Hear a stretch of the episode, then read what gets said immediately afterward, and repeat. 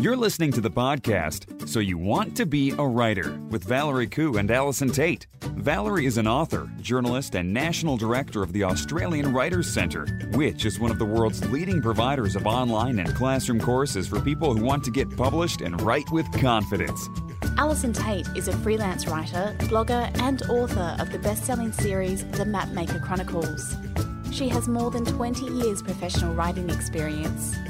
Each week they explore the world of writing, publishing and blogging to bring you news and opportunities, advice on how to succeed in the world of writing, interviews with top writers and much more. With students enrolling from all over the world, you can find out more about the Australian Writers Centre at writerscentre.com.au.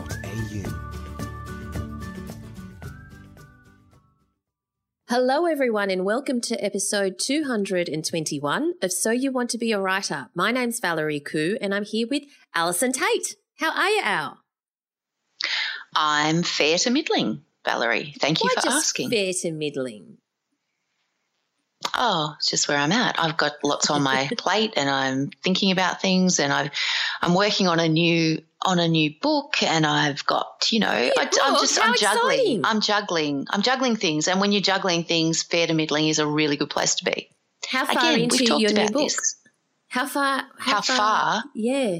Well, I started, and many of our listeners will know this because they have been in the podcast community group, or they have been following my pages and things like that. But I started a new edition of the Write a Book with Al challenge on February the 1st. Woo-hoo. So I'm, a week into it, and I'm just in those early stages of trying to work out what's happening, which is takes up a lot of mind capacity, particularly at a time when you're quite busy.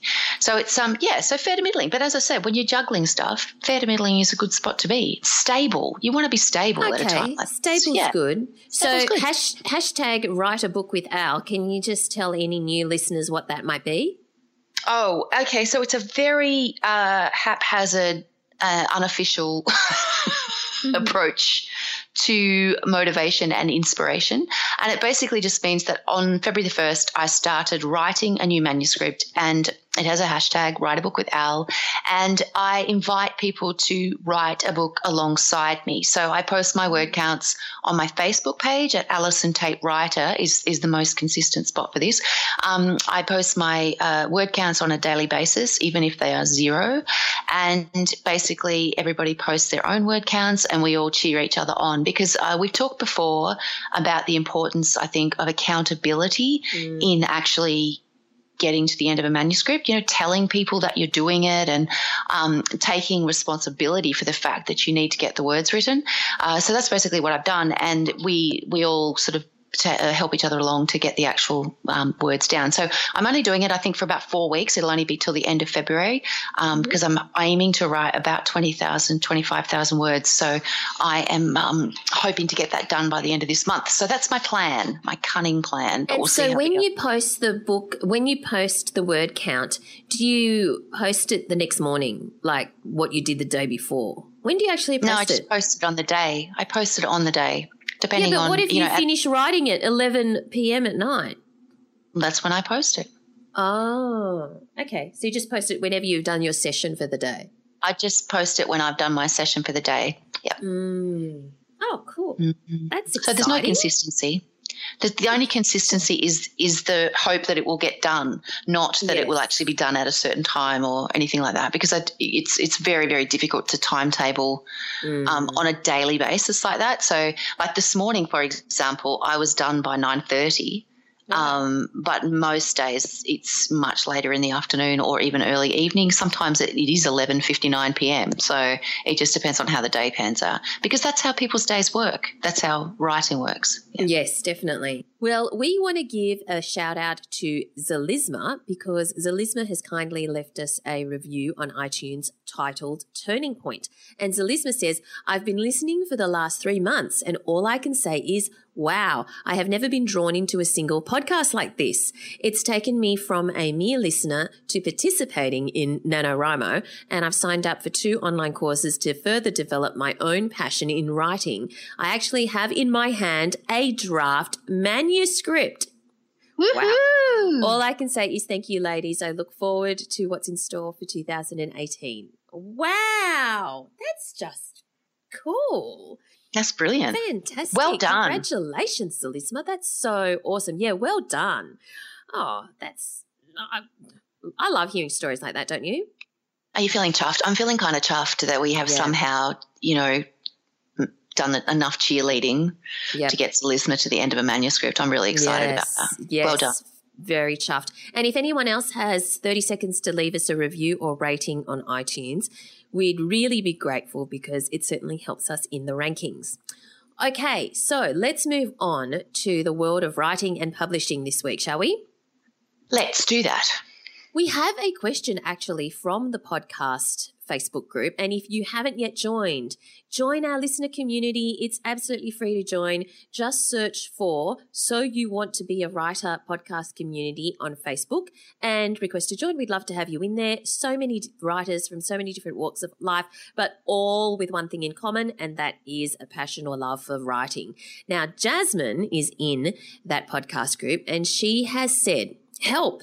Is there an episode about how you find your voice as a writer or how to cope with the depressing feeling when an agent politely tells you just that? I have the huge opportunity to turn one of my journo stories into a book, a crime novel based on a true story. My first 3 chapters didn't blow the agent's socks off. He likes the plot though, and says he can see my talent as a writer. He thinks my journo skills interfere with my fantasy for fiction writing. He wants me to go back to square one and try again before he decides if we move forward. I know I should focus on the positive things, but I suddenly feel like an imposter. Any advice how I can stay positive and productive? Wow. Well, Al, since you are a journo who has managed to master fiction writing, I feel that you need to take this one first. Anyway. Well, I have a lot of thoughts about this because I think it's and I did respond to Jasmine at the time that she put the question in the Facebook group to say that this is actually quite a common problem when you've come from a journalism background or any other kind of writing background, whether it be copywriting, corporate writing, you know, any other type of writing. And I think the first thing you have to do is acknowledge that writing fiction is a completely different craft to writing nonfiction. They are two things. You know, the basic tenets of writing are there, but you're learning a whole new skill from scratch. And that was something that it took me quite a while to get my head around because I was a bit like, well, I can write and my sentences are awesome and I don't really understand why you're not loving this as much as I am because, of course, you know, back in those days I thought I was pretty awesome. Oh, how naive I was. But so you kind of, I think what it comes down to with this whole business of finding your voice is that I think when you write for publications, I like to call these, we talked about this before, but journalism requires a broadcast voice. So it's like you're writing for a publication, which has its own style, and then you're writing for readers of that publication who have an expectation of that particular style. Mm. So you're kind of like, you're definitely in there, but you're writing for a publication. Like it's very much this is, you know, because to get the job and the next commission, you need to fit within the actual boundaries of what that publication and its readers expect. So that's one thing. So it's kind of like a broadcasting, and I call it like an outside voice. It's like the voice that you shout. It's the voice that you use outside, and it's the voice that you use when you're sort of like, particularly when you start, you know, writing as a journalist. It's kind of like here's my get paid voice, if you know what I'm saying. This is what I do now. So there's that. To write fiction, what you have to find is your inside voice. You have to find the voice that is yours. So this is the voice, this is where you are writing. Obviously you're writing crime fiction. So you are writing within a genre. You need to understand the rules and laws of that particular genre for a start. And, you know, we have some great courses that would help you to do that. So you need to think about what, you know, you need to read an awful lot of that stuff. You need to know what the expected structure of a crime novel is, for example, and all of that sort of stuff. But when it comes to actually the voice of it, you need to find your inside voice. You've got to find the voice that is actually essentially you, not you writing for Cleo or you writing for The Age or you writing, but you writing for you. And that's not an easy thing to do when you are so used to actually filling the rules for other people. So it's very, very important that you sort of start to try and work through some exercises and things to actually work out what it is that is your writing. How is your voice different to somebody else's voice? And my thinking on it is always, and I come back to this every single time we talk about this kind of stuff, but you basically got to look, you've got to write like you talk, only better. Mm-hmm. So you're writing the best possible version of the way that you talk. And it's one of those things where you don't even, once you kind of get there, once you find it, you don't even realize you're doing it. But I have friends who say to me that when they read my books, they can hear me, even though I'm writing about, you know, Quinn who's sailing around the world in a completely, you know, fantastic world, or Gabe who's, you know, saving a book or whatever, set in completely other times to what, you know, we live in, 14-year-old boys as opposed to, 40-plus Al, shall we say. Yes. You know, but they can hear my voice in the narration, the way that I think, the way that I put things together, that kind of stuff. And that's what you need to tap into.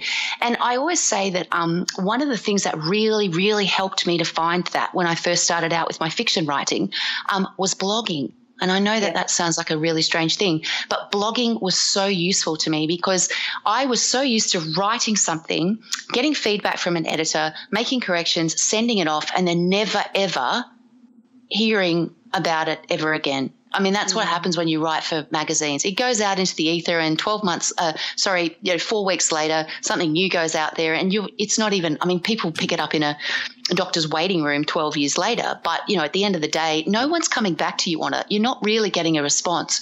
But when I started blogging, the thing that really shocked me about it was that, you know, people talked back. They made comments. Mm. They told me what they liked about stuff. They told me what they didn't. And what I found was that the things that people responded to most were the posts where I was the most honest or where I was really kind of – I found that intimacy of voice. So if you don't want to blog, which is fine because, you know, not everyone does. I was doing it every day at that point. A journal or something like that where you just sit down and write what's in your head will help you find – that voice that you're looking for. You've got to get out what's in your head, not what you think people want to read, but what's actually in your head. Yep. That's really long. Fantastic. I hope that was helpful. That is fantastic advice, and I basically agree with it 100%. And I think that, you know, 20 years ago or whatever, when I was deciding to explore the world of fiction, I was in a similar situation where I thought, oh, you know, I can write. I don't need to learn this. I mean, not that I don't need to learn this, but I don't need to learn this from the basics. The biggest mistake was I thought, okay, well, I might need some guidance, but I don't need to start at the beginning because I'm already a professional writer. And the biggest mistake I made was I went into an intermediate course. Mm. And that was fine. It was still enjoyable. I got something out of it, but it wasn't till years after that I finally did a foundation course, like an introductory course, and I went, oh, my God, I wish I had done this first. I went straight into I remember going into intermediate and advanced kind of courses, and it was still interesting intellectually, of course, but it wasn't clicking for me because I hadn't bothered to go and learn the fundamentals of fiction writing, which are totally different, as you've said, completely different craft to non-fiction and journalism. So it was only when I did the introductory course and more to the point, I'm not saying, hey, go do courses. I'm saying lose the idea that you are already a writer and think that, you know, you can just tackle it easily. You do kind of have to approach it from a very, very different viewpoint. And I agree with Alison that blogging, don't worry about building an audience. That's not what you're there for. You don't want to become an influencer. You don't want to become Roxy Jacenko or whatever. You're just blogging purely for your own writing practice, even if not a single person reads it. Hey, if they read it, great, but, you know. That is so funny. I've just written I didn't mention Roxy Jacenko, but I've just written a blog post today about my top 3 tips that I've learned from 9 years of author blogging. Can we just have a moment to consider that? 9 years of author blogging. So I've learned a few things along the way, and one of those top tips, in fact, my first top tip, is to work out why you're blogging. And it's that whole notion of, are you blogging for traffic, or are you blogging for community, or are you blogging for practice, or, you know, why are you actually doing this? And it actually took me, I reckon, 5 years to get to the bottom of why I was doing it. I was just doing it for ages because I liked it. Yes. It was fun, and it was, you know, whatever. And it took me a really long time. And as I talk about in this blog post, because I was blogging so frequently, like, I mean, for the first couple of years there I was blogging daily, and then I went back to 3 days a week because I'd realised that I'd written 350,000 words on my blog one year. 350,000 words. Let's just consider that for a minute. That's like 3 full adult fiction manuscripts that were on my blog. And so anyway, but I was under this pressure of feeling like I had to blog and I had to do whatever. And I put up a chicken soup recipe one day, and which was a very good recipe, in my defence. And our very good friend Kerry Sackville, who is hilarious and has been blogging for a long time as well, sent me an email to ask me politely, very politely, what the heck, not as politely as that, that I thought I was doing. You are not a food blogger. You are an author. And I was like, you know what? You are so right. What am I doing here? Why am I putting up chicken soup recipes? And I had to sit down and think about why I was blogging and what I wanted to do with my blog. And I made some changes. So, but it is a really important thing to think about, because you're not, you know, people get so tied up with numbers and, you know, stats and traffic and you've got to think about what you're doing there. And if the only thing you ever get out of a blog is finding your voice as a writer, then I reckon you've won. Like, really, you have won. Absolutely, absolutely. All right, well, let's move on to our next link. And we just want to say a big congratulations to Sarah Krasnerstein. I probably haven't pronounced it right. Krasnerstein. No, I think you haven't, but I'm hoping that you've done enough for her to recognise herself. Yes, who has taken out top honours of the 2018 Victorian Premier's Literary Awards, which means she takes home $100,000. Not bad, huh? Well, actually, $100,000 for the Victorian Prize for Literature and the $25,000 category prize for nonfiction. So she now has $125,000 for her book, The Trauma Cleaner, which was the memoir about, I think it's Sandra Pankhurst. So, yeah, Sandra Pankhurst, who is a really trauma cleaner. That, so clearly it's worth, you know, $100,000. Wow. I'm not jealous at all. Not at all. Not even vaguely. So good on her. That's well really done. Exciting. Moving on to something completely different, I found a link in Campaign Magazine, and we can't participate in this, but maybe one of our airlines will follow suit very soon. But in the UK, EasyJet, which is like the budget airline there, they're encouraging people to use their sick bags not to chuck up in, but to write love poems on the back in the run-up to Valentine's Day. And it's a competition. Cute, huh? And it's inspired. I don't know what British people do, but it says this campaign, it's part of a competition that has been inspired by an increasing number of people travelling with the airline who have been leaving poems on the bags for the next passenger to find. Oh. So what you need to do is write your poem on the sick bag, then share an image of it on Twitter or Instagram with hashtag #LoveSickSonnets. Oh, that's so cute. I love it. Yeah, that's so cute. There's like going to be a judge and, you know, everything as well. So, yes, very cute. But anyway, just something a bit different, and who knows, maybe Jetstar or Virgin are listening and they might be able to follow suit. Now, let's move on to our giveaway this week. This is so exciting. I have the book here and I haven't started reading it yet, but I'm about to. It's next on my list.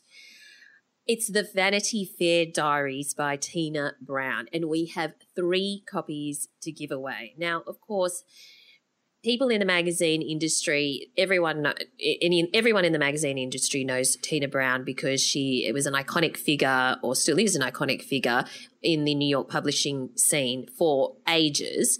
The sizzling diaries of Tina Brown's 8 spectacular years as editor-in-chief of Vanity Fair paint a riveting portrait of the flash, dash and follies of the 80s in New York and Hollywood. I bet you this gets made into a movie. There are inside stories of Vanity Fair scoops and covers that sold millions. The Reagan kiss, the meltdown of Princess Diana's marriage to Prince Charles, the sensational Annie Leibovitz cover of a gloriously pregnant naked Demi Moore, and so on. Astute, open-hearted, often riotously funny, Tina Brown's The Vanity Fair Diaries is a compulsively fascinating and intimate chronicle of a woman's life in a glittering era. Now, the competition closes on the 12th of February, so make sure you go to writerscentre.com.au/win in order to enter. And that's if you go there in the future, because you're listening to this as a back catalogue, there'll be another competition for you to enter. But The Vanity Fair Diaries by Tina Brown, writerscentre.com.au/win. All right.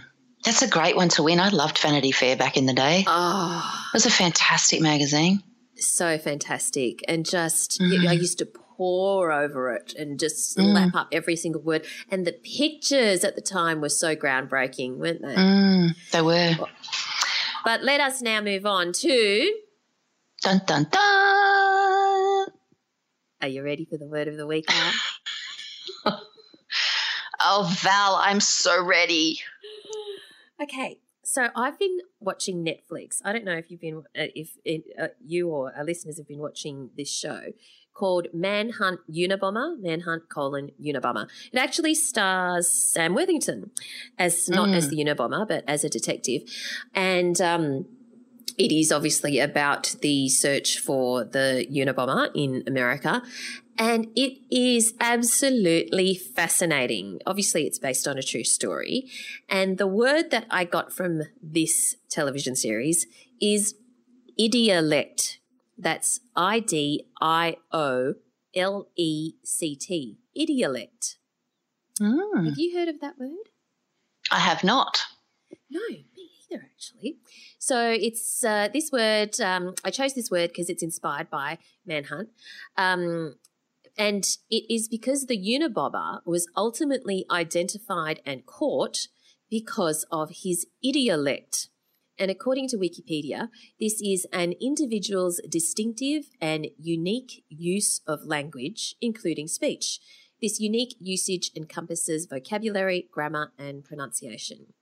So there are certain words and phrases that the Unabomber, Ted Kaczynski, used that in his manifesto and his earlier letters in life that ultimately enabled him to be identified. There you go. Idiolect. Which is fascinating, but let's just go back briefly to the fact that you're referencing Wikipedia for the definition. I know. Can we just have a moment there? Okay, I'll have a moment. Have we sort of taken it to the level where Wikipedia is now? No. No. So, but I am looking it up in other areas, and that is actually what it means, everyone. Yes. Well, here's the interesting thing. Usually I have a rule that I do not use any word of the week that isn't in the Macquarie, right? Yeah, okay. Yeah, and this word is not in the Macquarie. However, it is clearly a valid word that is being used in many places, so that's why I felt it was okay to use. And in absence of the Macquarie, I know I went to Wikipedia, which I know is not ideal. I was a bit lazy because I was watching Sam Worthington. Because we would tell our freelance journalists, our journalism students, not to use Wikipedia as a standard. That's right. Anyway, bad me. My only excuse, naughty Val. I know. My only excuse is that I'm not actually writing a feature for a newspaper or magazine or online site. I'm just talking about Sam Worthington. Okay, Wikipedia makes perfect sense then. Yes, right. Of course. All right, who is our writer in residence this week, Al? Well, speaking of manhunts, I guess that's quite a good segue really. This week I interviewed Jack Heath. Now, one of the more interesting things about Jack is that on his website he says that Jack Heath is a pen name. So I was, you know, all set with the question of why does Jack Heath, you know, use a pen name? And then he admitted that he doesn't use a pen name. He just has that there to kind of throw people off the scent. So we were off to a great start, which you will hear when you hear the interview. It was quite funny because I was just like, really? But anyway, Jack writes mostly has written for children with the 500 Minutes of Danger series and a couple of, you know, choose your own adventure kind of things. And he's recently written released his first adult novel, which is a crime novel, and it features a protagonist with quite an interesting predilection. And so we had a chat about, you know, making that leap from, you know, writing for children to writing for adults, and also this particularly interesting angle that he's chosen to go with on his story. So I hope you enjoy the interview with Jack.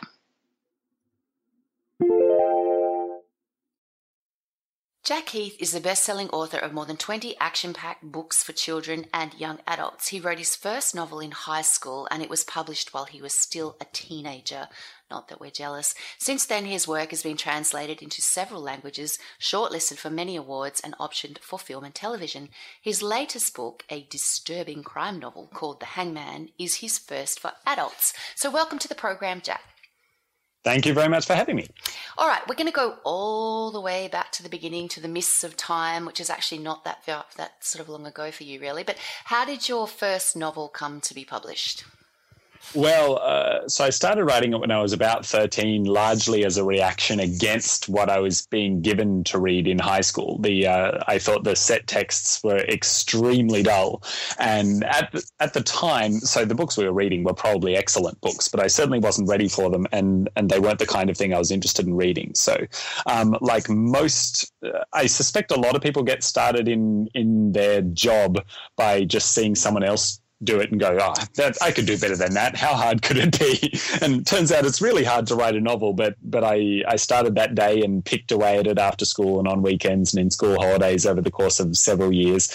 And then I sent it to a publisher when I was 17. I didn't have an agent or anything. I got picked out of a slush pile and by Pan Macmillan. And then I really learned to write during the editorial process. So I probably wasn't a very good writer when I submitted the novel, but by the time it came out 2 years later, after we'd exchanged drafts back and forth over and over and over again, I'd learned a little bit about how to tell an exciting story. So after that, I knew I loved it. I knew I wanted to do it for a living. I couldn't imagine ever not writing, even if no one was paying me to do it. So I've kind of built my whole life around that since then. Okay, so what was that first novel, and like what did it feel like? You're 17 years old and you get this call saying, "We're going to publish your book." I there was some dancing involved. I believe there was cackling, insane cackling, as my younger brother described it at the time, I think.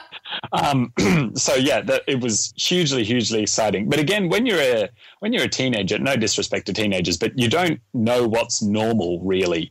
So it all seemed a bit surreal, but at that age, everything seems a bit strange and surreal. It was only kind of really later in my life, in my mid-20s, when Borders and Angus and Robertson collapsed, and there weren't as many distribution chains for novels. Suddenly, I started finding it difficult to find publishers for manuscripts.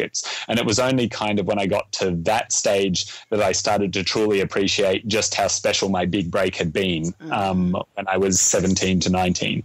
Life got much harder after that. It's gotten easier again since then, but I don't allow myself to forget how lucky I was. Ah, excellent. Now, Jack Heath is actually a pen name. So why did you go with a pen name rather than your real name? Can I tell you a secret? It's actually my real name. Oh, it says on your website it's a pen name, Jack. I know it does. One of my few regrets in my career is not having written under a pen name. I've met a lot of authors who write under a pseudonym, and they seem to have really good work-life balance. like, you know, from 9 to 5, I'm Jeff Lindsay. From, after hours and on weekends, I'm whatever Jeff Lindsay's real name is. Yeah. They seem to, I don't know. I feel like it helps the writer be separate from the person in a way that I've always kind of envied. But it's too late for me to start writing under a pen name now, because then that's like starting again, right? I'd have to, I'd have to build up my audience all over again. So instead, I do the next best thing and just tell people that Jack Heath is my pen name. And I fell for it. Oh, no, the poor journalist fell for it. It does also help. I mean, sorry, I apologize. It's not designed to trick journalists, but it does also mean that because I write primarily for children, I have a lot of young readers, and it means that they don't go, looking for me on Facebook or whatever, on my private Facebook page, or it means it sort of puts a wall between myself and the reader, which it keeps things, it keeps a professional boundary there that I like. Yeah, which you kind of need when you're writing for children too, don't you? Because there is that element of if they love you, they really love you, don't they? Yeah, that's exactly right. Particularly teenagers. I found sort of preteens a little bit easier to handle from that angle. But yeah, teenage fans can be intense. Okay, let's leave that there. Now, your books for kids and young adults are you know kind of like, as you said, you were looking for more exciting books when you were younger yourself. So you write a lot of sort of fast-paced thrillers. You have the choose your own ending kind of thing going with some of them. What is it about the genre, that sort of, what is it about thrillers that attracted you in the first place? I think I've spent, when you look at classic novels, this is what I tell kids sometimes. When you look at classic novels, you can tell that if it was written 100 years ago, if it was a rainy day and the reader was literate, they had a choice between either reading that book or just kind of staring out the window watching the raindrops on the pane. Mm-hmm. That's not the case anymore. These days, on a rainy day, you have limitless options for ways to fill your time, which means that in order to win a reader over, things do need to be thrilling and exciting and intense. A book these days shouldn't be just, a time killer, because people have endless ways to kill time. It's got to be a story that keeps them eager and hooked. So writing for kids has taught me to respect the reader's time. I guess this is something that I think was helpful when I was writing for adults too. But so I grew up in an environment where I loved books. I'd had a terrible ear infection when I was in about year 5 and missed a lot of school and consequently read a lot of books. But all my friends were into video games and movies and TV shows and these other fast-paced, high-action, limited attention span type things. And I didn't see any reason that a book couldn't be equally exciting. Mm-hmm. In fact, a book could be more exciting because you don't have budgetary constraints. You don't have producers. You don't have to deal with insurance or stunt people or clean up the mess after you've made one. You just do whatever you want. So I guess I gravitated towards thrillers just because it seemed like there was, I didn't put it in these terms at the time, but it seemed like there was a gap in the market. It seemed like books could be more exciting than they were. Mm. And so I resolved to right that particular wrong. Although, of course, I wasn't the only one with the same idea. Matthew Riley at about that time also hit Australian shelves, and so he kind of paved the way for me in a sense because his publisher, so it was a right place, right time thing. Matthew Riley's books had been very, very successful, and then the publisher was looking for someone who was writing similarly high-octane, high-action stuff, but maybe without all the coarse language. So it's could appeal to a younger demographic. And then I just happened to submit my manuscript at exactly the right moment. Okay. So what do you think are some of the things that aspiring writers need to keep in mind to write successful thrillers? Like, are there kind of, rules, or is it just do what? Yeah. You have? Well, I think you should always follow your instincts when it's working, but when it's not working, there are a few different ways you could look at trying to fix it. Firstly, I always try to do more than one thing at a time. Like if there's a single sentence in the manuscript which is only performing one function, then it should probably be removed. Everything has to, if I'm describing the layout of a room, for instance, I'm not just doing that so as the reader can picture it. I'm also planting clues about the things that will happen in the room later on. Or if I'm describing a character's outfit, that's not just for visual flavor, it's also for kind of giving the reader the impression of the kind of character that they are. So ultimately, writing thrillers is no different from writing anything else. Editing thrillers, though, involves a whole heap of the delete key. Wow. You are looking for anything that can be removed. Basically, if you can remove anything without it changing the story in some major way, then you should, because everything that is there has to be important. Okay. I think that's the thing. Do you then, so from that perspective, are your first drafts longer? I mean, are you sort of, because like the way I write, I tend to, my first drafts are essentially, like almost an outline of the story, and then I have to go back and add stuff in. Whereas, do you have to overwrite and then cut stuff back, or how does it work? Like in the sense of making sure you're hitting a word count that you need to hit? Yeah, well, again, I've learned this as I go along. But so my first novel, The Lab, it was 95,000 words, and eventually it came down to 70. Right. Or maybe it was 90 and then it came down to 70. But actually, I submitted it to the publisher when it was about 40,000 words long, and then they told me that a book was typically at least 80, because I didn't realize I was writing teenage fiction. So I expanded it out to 90, and then they said, oh, this looks more like teen fiction. Maybe you could strip it back down to 70. So I did. But these days, Jackie French she wrote a book that I read when I was a kid called, now hang on, let me get this right, How Aliens from Alpha Centauri Invaded My Maths Class and Turned Me into a Writer and How You Can Be One Too. Which made a strong impression on me. And one of the things that it talked about was the fat thin method. So basically you write your story and you include everything you possibly can. You make the book as fat as it can possibly be, and then you do another draft where you strip out everything you possibly can and make it as thin as it can possibly be, and then you do another fat one and then another thin one and then another fat one, and it becomes a kind of filtration process. And so I think that's a good method, but most recently I've learned that you can actually be doing both things at the same time. So every draft I do, until we get to kind of the final copy editing stage, as I'm writing, whenever I think of something that I could put in, I put it in. And then whenever I see something that I could take out, I take it out. But because I do that with every draft, so things are constantly getting put in and taken out and put in and taken out. And that does make it a bit easier to meet suitable word counts. With children's fiction, word counts are really important. Yeah. So, for example, my big series for kids is probably the one that I've done for Scholastic.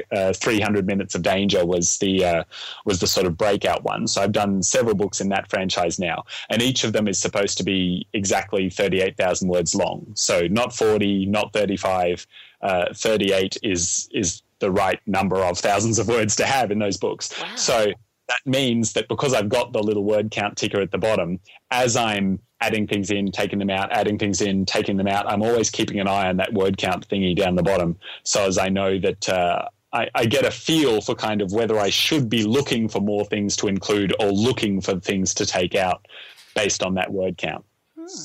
Well, you actually have a couple of different series for children and young adults. Do you have a favourite to write among the options you have?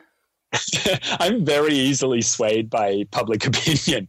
So I, whenever a book is getting good sales and good reviews, I go, oh wow, yeah, that was a great book. I'm really pleased. And whenever something underperforms in some way, I go, oh well, it probably wasn't very good anyway.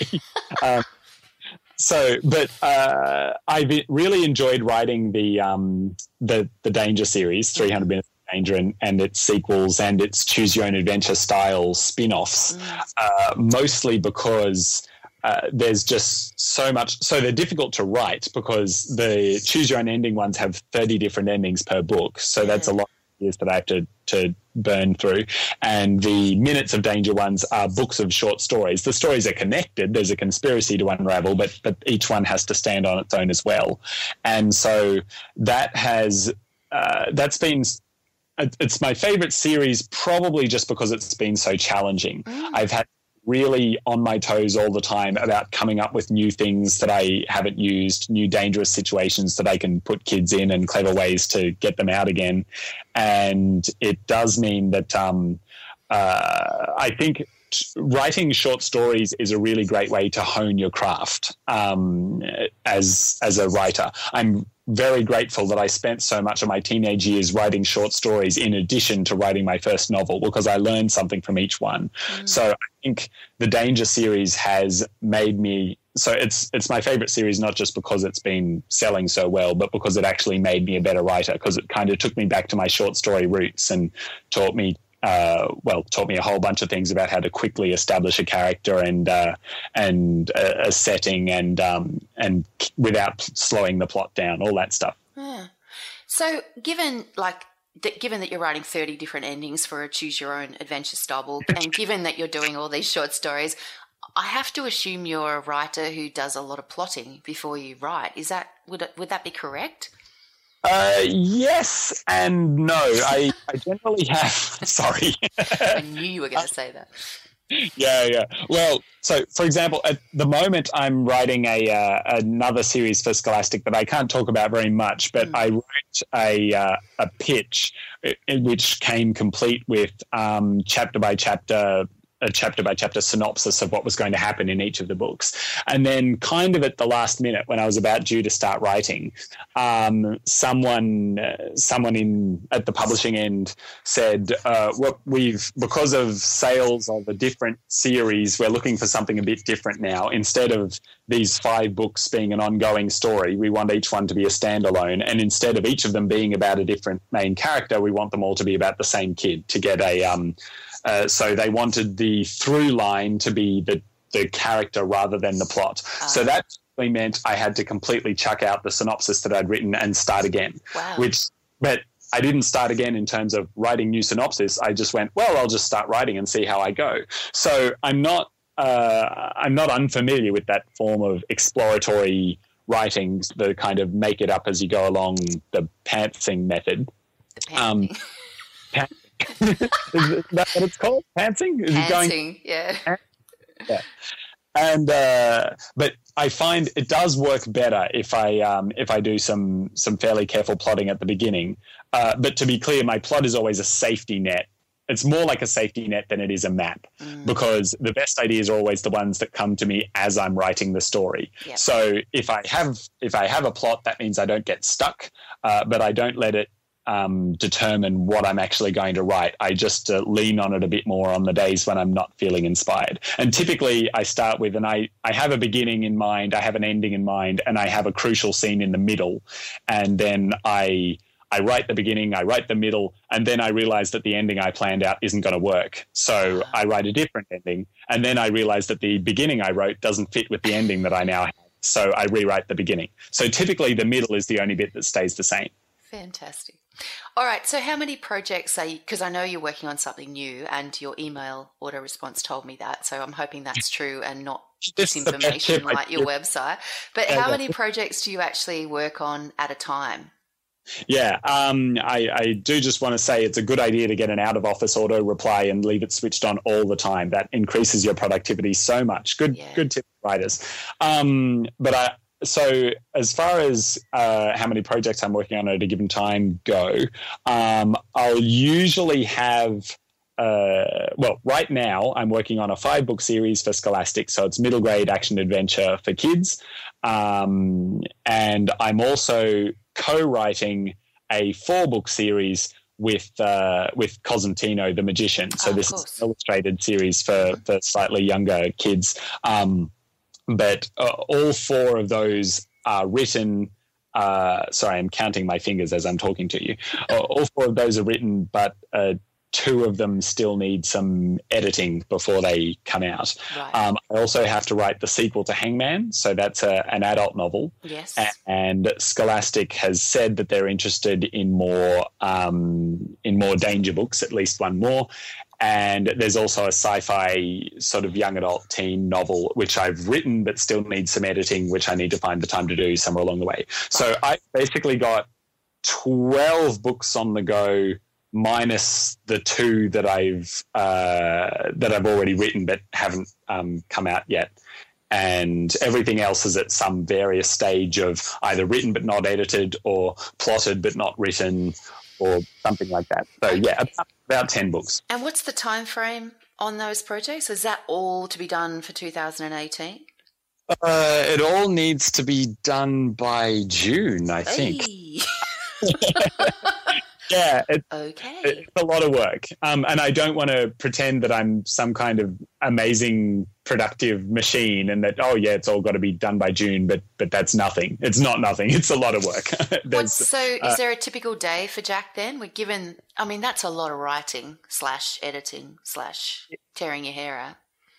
I used to have, I'm certainly going grey. I still have all the hair, but the stress is doing things to the colour. So a typical day will be that I'll drag myself out of bed. I'll make breakfast for my son. I'll take him to school. I'll try to get back to my desk by 9 a.m. and then I write until lunchtime. And then after lunch, I write some more. And I usually call it quits at kind of 3 or 4 in the afternoon because I get to the point where I'm just kind of staring at the screen and thinking about other things. You know, your concentration does eventually get sapped, but I'm pretty good about managing to write 2,000 words a day. That's generally what I can do. I did NaNoWriMo, National Novel Writing Month, a few years ago in 2012. I wrote a book called The Cutout, which later became pretty successful, which is lucky. Most NaNoWriMo books don't end up getting published or doing anything. But the value of NaNoWriMo to me wasn't doing that. It was forcing myself to write 1,667 words a day every day for 30 days. Once you've had an experience like that, suddenly I was doing one book a year for most of my 20s, and now that seems unaccountably lazy. No disrespect to anyone who is still writing that way, but it's a good idea to challenge yourself to be able to work faster and faster. But anyway, about 2,000 words a day is pretty typical for me. Editing is a little bit more difficult to measure. The metrics are harder because I go, hey, this book is 200 pages long. I have 5 days to edit it, so I guess I can edit 40 pages a day, but you don't know exactly how much. I do a lot of jumping around when I'm editing as well. I'll be reading a scene and I'll go, oh, hang on, this would work much better if I had planted a clue several chapters ago. So I jump back and do that, and then jump forward again to change the ending now that it doesn't need as much explanation as it used to. And so, yeah, editing's hard to measure, but the writing I try to do 2,000 words a day, and that usually takes me about 5 hours. Okay. All right. So speaking of challenges, you've now, like you've established yourself very successfully in children's and YA. Why have you now branched into adult fiction? Is that a challenge for yourself as a writer, or is that, you know, and has it been difficult to do in the sense of, you know, here's Jack Heath going, well, I'm going to write for adults now? Yes. The book itself was a challenge for all sorts of reasons, primarily to do with the main character, but we'll talk about that in a second, I guess. Yes.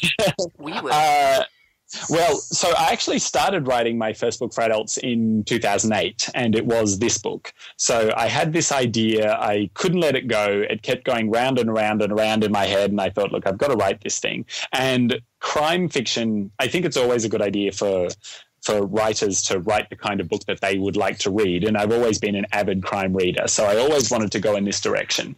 Unfortunately, so I started writing the draft in 2008. I finished it in 2010 or maybe 2011. And then I presented it to my publisher and they wanted nothing to do with it. Yes. And so then, and I didn't want to move away from that publisher, so I kind of just put it in the drawer as a failed experiment.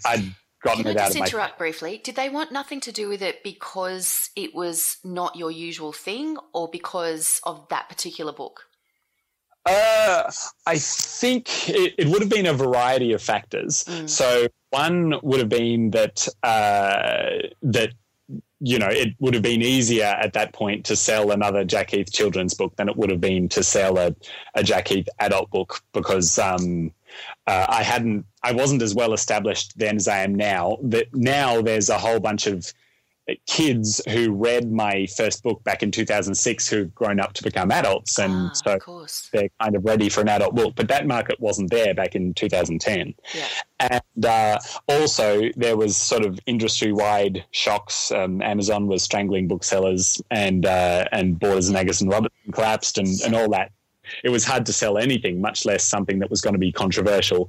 And yes, the book was controversial. It wasn't just a crime novel. It was a fairly grisly crime novel with a main character who could have been deemed not especially likable. And in addition to all that, the fact is that the book, I'm very, very proud of Hangman now, but back in 2010, it was more ambitious than I could do as a writer at that time. Right. So it helped that I wrote the book, and then I wrote more than 10 other books for kids and learned a whole heap of writing techniques, and then came back to edit Hangman. Mm. And so the concept is the same, but better writer now, I can make the reader like this in a way that I just didn't know how to do back then. All right, so let's talk about Timothy Blake, shall we? Yeah. So, you know, as a reader of crime fiction, which our listenership knows that I really enjoy, I'm really interested in the premise of this book, and I love I've read the blurb, I've read the reviews, but I am somewhat put off by Timothy Blake, and as you say, he's unlikable to a degree. He has a particular predilection. Tell us about how you came up with this guy. Well, there were, like any good idea, there were a few different sources of it. One was that I really liked 24, which kind of dates the creativity a little bit. But what I really liked about 24 was that almost always the interesting part of the story was Jack Bauer doing evil things in order to create good results, so for the greater good. And 24, you know, people remember it as an action show, but there wasn't really that much action in it. Mostly it was just arguments about ethics. And my mum taught philosophy at the University of Wollongong, so ethics and philosophy is a big part of, certainly it was a big part of dinner table conversation, and it's something that I'm endlessly fascinated by. So I wanted to write a book where the main character was a terrible person, but where the results of all his actions were good, but he didn't have good intentions necessarily. I'm interested in what makes a person's value. Is it their intentions? Is it their actions? Or is it the results of their actions? Because his actions are bad, his intentions are bad, but he feels guilt and shame and the net result of society. Anyway, I started thinking about a cannibal detective, basically. Oh. I thought, what if there was a person who was good at solving crimes, so good that the police department had come to depend on him, but that his price would be that any time he solved a crime which resulted in saving someone's life, so he's not just a detective, he rescues kidnapped children. So that's very noble, but his price is for every life he saves, he is given a death row inmate to eat. And I was also interested in capital punishment too. So it played into a lot of my own sort of weird fascinations, and like I said, I couldn't get it out of my head. You're a bit taken aback. Well, no, I'm just, when you said I couldn't get out, I'm just wondering what it's like in your head sometimes. I'm just oh yeah. Well, I don't know if this will come out sounding defensive, but I actually, I'm not a strong stomach person. I basically faint at the sight of blood. If you come at me with a needle, like I'm okay with, vaccinations, they're fine. But I was once a regular blood donor. I thought that was a good thing to do. But eventually I developed some kind of some kind of mental problem where as soon as the needle went in, even before I'd lost any blood, I would just immediately lose consciousness. And I've been known to read other people's crime novels and faint while reading the novel. And in one case, I actually vomited. So I am I'm very... That is so hilarious. And yet you're sitting there with it all coming out of your own head. Well, that's right. I'm kind of facing my fears. I find my novels often come from a thing that scares me. And usually once I've written a book about something, I don't worry about it so much anymore. So The Hangman was kind of a challenge to myself to make something as gruesome as I possibly could, because I was a big fan of The Cleaner by Paul Cleave and Zombie by Joyce Carol Oates and, American Psycho by Bret Easton Ellis and a bunch of other, really confronting crime novels. Yeah. But it was also a challenge to myself as a writer to use all the techniques I knew how to do to get the reader to sympathise with someone who otherwise wouldn't be at all sympathetic.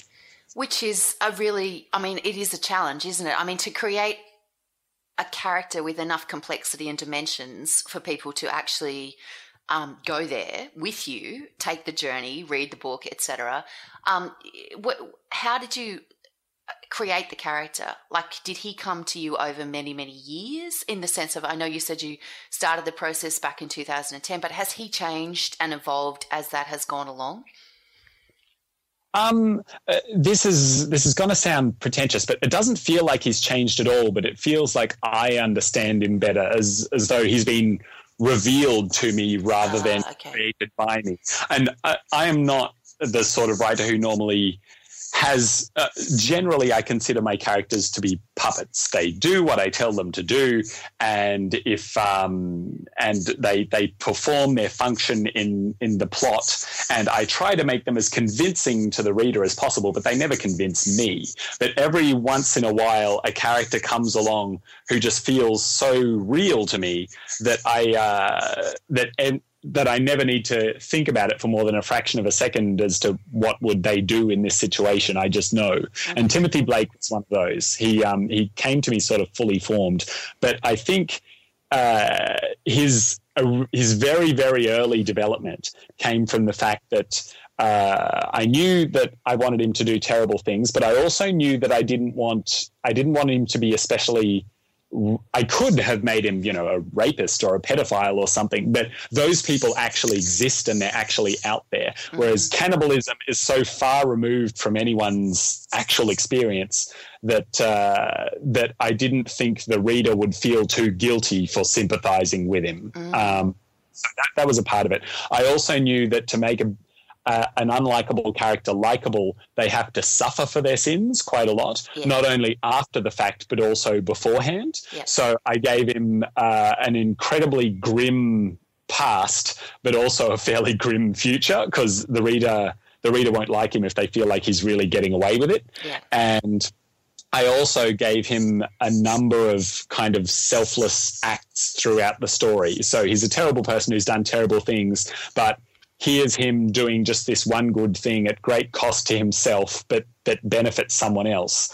And so I was basically he was a composite of all the tricks I knew about how to make a character likable, and then that made him feel very real in my head. But all that was back in 2008, so I've been living with him in my head for a long time now.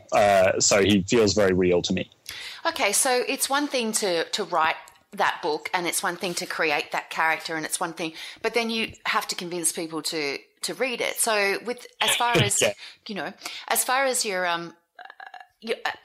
how do you promote your books? Like, what kind of methods do you use to get your work out there, to get people talking about it, that kind of stuff? Yeah, okay. Until very recently, I worked in a bookshop. I started out there working 3 days a week, and then my writing took off a bit more, so I moved down to 2 days a week, and then I sold a few more books and then moved down to 1 day a week, and now I've finally quit. But what I got pretty good at was being quickly pitching my novels to people. So I would always reveal who I was. I wasn't saying, oh, Margaret Atwood. No, I think you mean Jack Heath. Write this one. Excellent. But I would, whenever I came across a potential reader for one of my books, you know, they seem to be about the right age and looking for the right kind of thing, I would say, well, I have actually written this book right here. Here's a quick pitch of the plot. Here's a quick synopsis of the other things that it's similar to. So what I'm getting at is that I actually think in-person interactions with readers are the best possible way to sell books. I've done some stuff online, but I don't have a huge marketing budget or anything like that. I used to try to make book trailers myself, and I would spend money on Facebook ads and stuff like that. I don't do much of that stuff anymore except for fun. I've found that by far the best way is to visit bookstores in person and talk to the booksellers. It's a good idea to give them an idea that I'm coming. I send an email ahead of time to say, hey, I will be in town on this date. Would you like me to come in and sign some stock and have a chat? Because having booksellers who actually know about you and know about your books really does improve sales, I think. Yeah.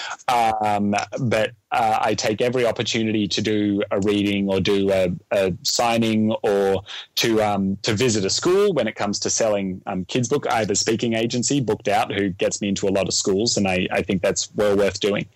Yeah. And as far as online promotion stuff goes, I still do it, but now I focus on responding to the people who actually contact me. So it's the difference between broadcasting and engagement, I guess. So I don't spend much time posting things anymore, but whenever someone posts a comment on something that I do post, I always thank them and reply and get in touch and all those things. So yeah, I think the only tip I really have for selling books is to try to win over readers one at a time. Yeah. If you try to do hundreds at once, chances are you won't get through to anybody. Okay. All right. Well, let's wrap up now that we're getting into tips, which is always a good thing. Well, our last question for our author interviews is always, what are your top 3 tips for aspiring authors? So, Jack, over to you. Number 1, read everything you possibly can. I know everyone knows that, but I really do need to reiterate it because that's by far the most important thing. It'll give you good instincts. 2, I think it's a good idea to join your local writer's centre. Yeah, if you have a local not-for-profit writer's centre, because they can give you advice on, well, you can do actual workshops. And to get better at any skill, you need training and you need practice and you need feedback. And for writing, practice is easy to get. Feedback is very, very difficult. And the Writer Centre can be helpful with that. And tip number 3, try to get a good agent. I never got anywhere until I got a good agent. And so just to bring back to, I know we're at the tips bit and I know you've got to go, but to bring it back to Hangman for a second, I told you that I wrote the book, my publisher didn't want it, I put it in a drawer and completely gave up on it. But my agent did not give up on it. So she was submitting it to other people and collecting rejections, and not just rejections but getting feedback that I could usefully use to transform the book. And she was the one who eventually found a publisher for this thing that in the past no one had wanted to touch. So read everything, join your writer's centre and get an agent if you can. Fantastic. All right. Well, thank you so much for your time today, Jack. We really appreciate it. Best of luck with that, all those many, many projects that you're working on. And I will read Hangman. You've convinced me that I need to get in there and engage with Timothy Blake. So I'll look forward to the read. Bon appetit.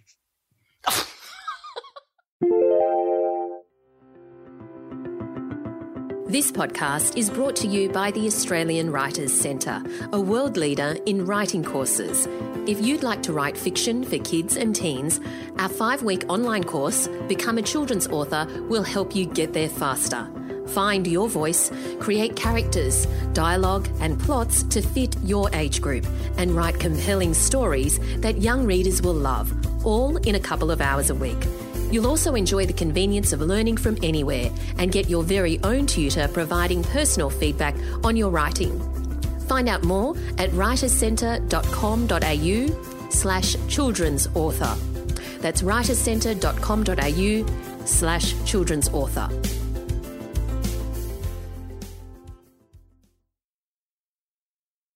Okay, Jack Heath. Wow, that was a great interview. He's written a lot of books.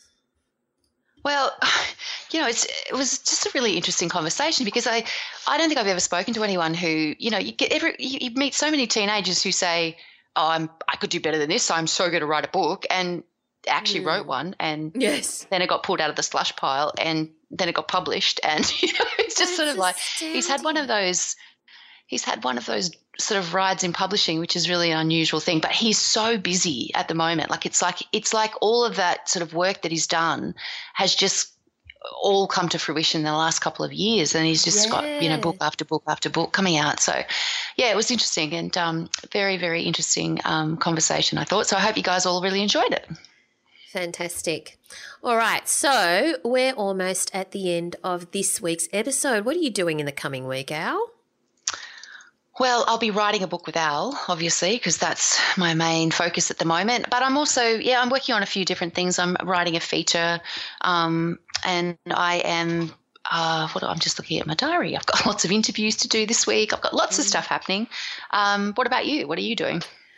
I need to sleep more and eat less sugar. Okay. Basically. Right.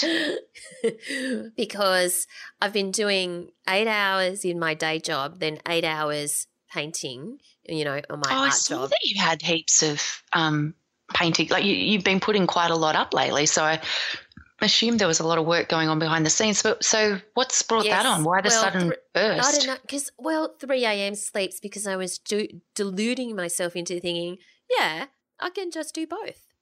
But you get burnt out. Yeah, no, you do get burnt out. You really do. So how what are you going to do? How's the painting work balance going to work out for you? Well, I need to basically reassess that, because I was going hard, basically around 8 hours and 8 hours, and that meant sleeping at 3 a.m. and because I used to do that, you know, 10 years ago. But, hey, I'm not that young anymore. I can see where this is going.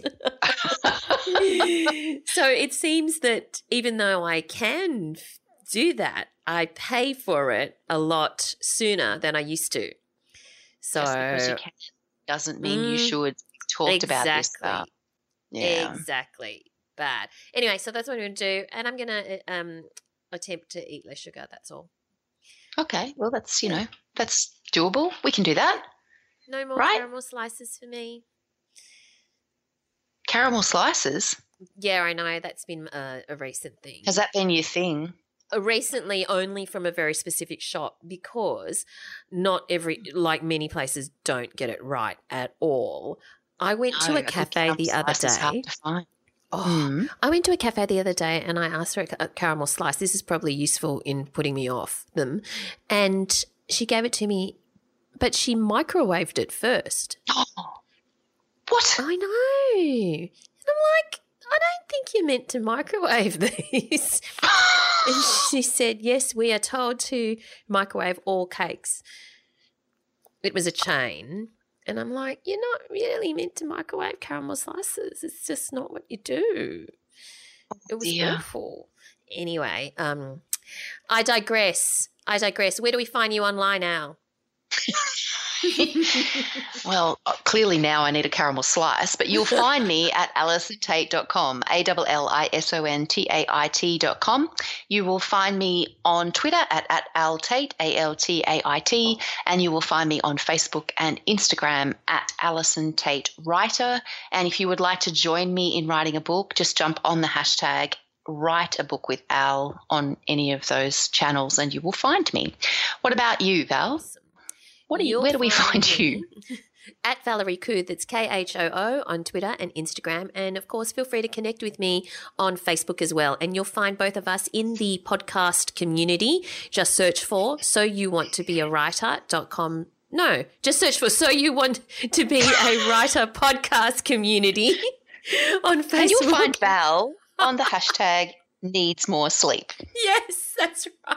Thanks for listening, everyone, and we look forward to chatting to you again next time. Bye. Thanks for listening to So You Want to Be a Writer. You'll find the show notes at writerscentre.com.au/podcast or sign up for our awesome and often hilarious weekly newsletter at writerscentre.com.au/news, where you'll find writing resources, giveaways, competitions and much more.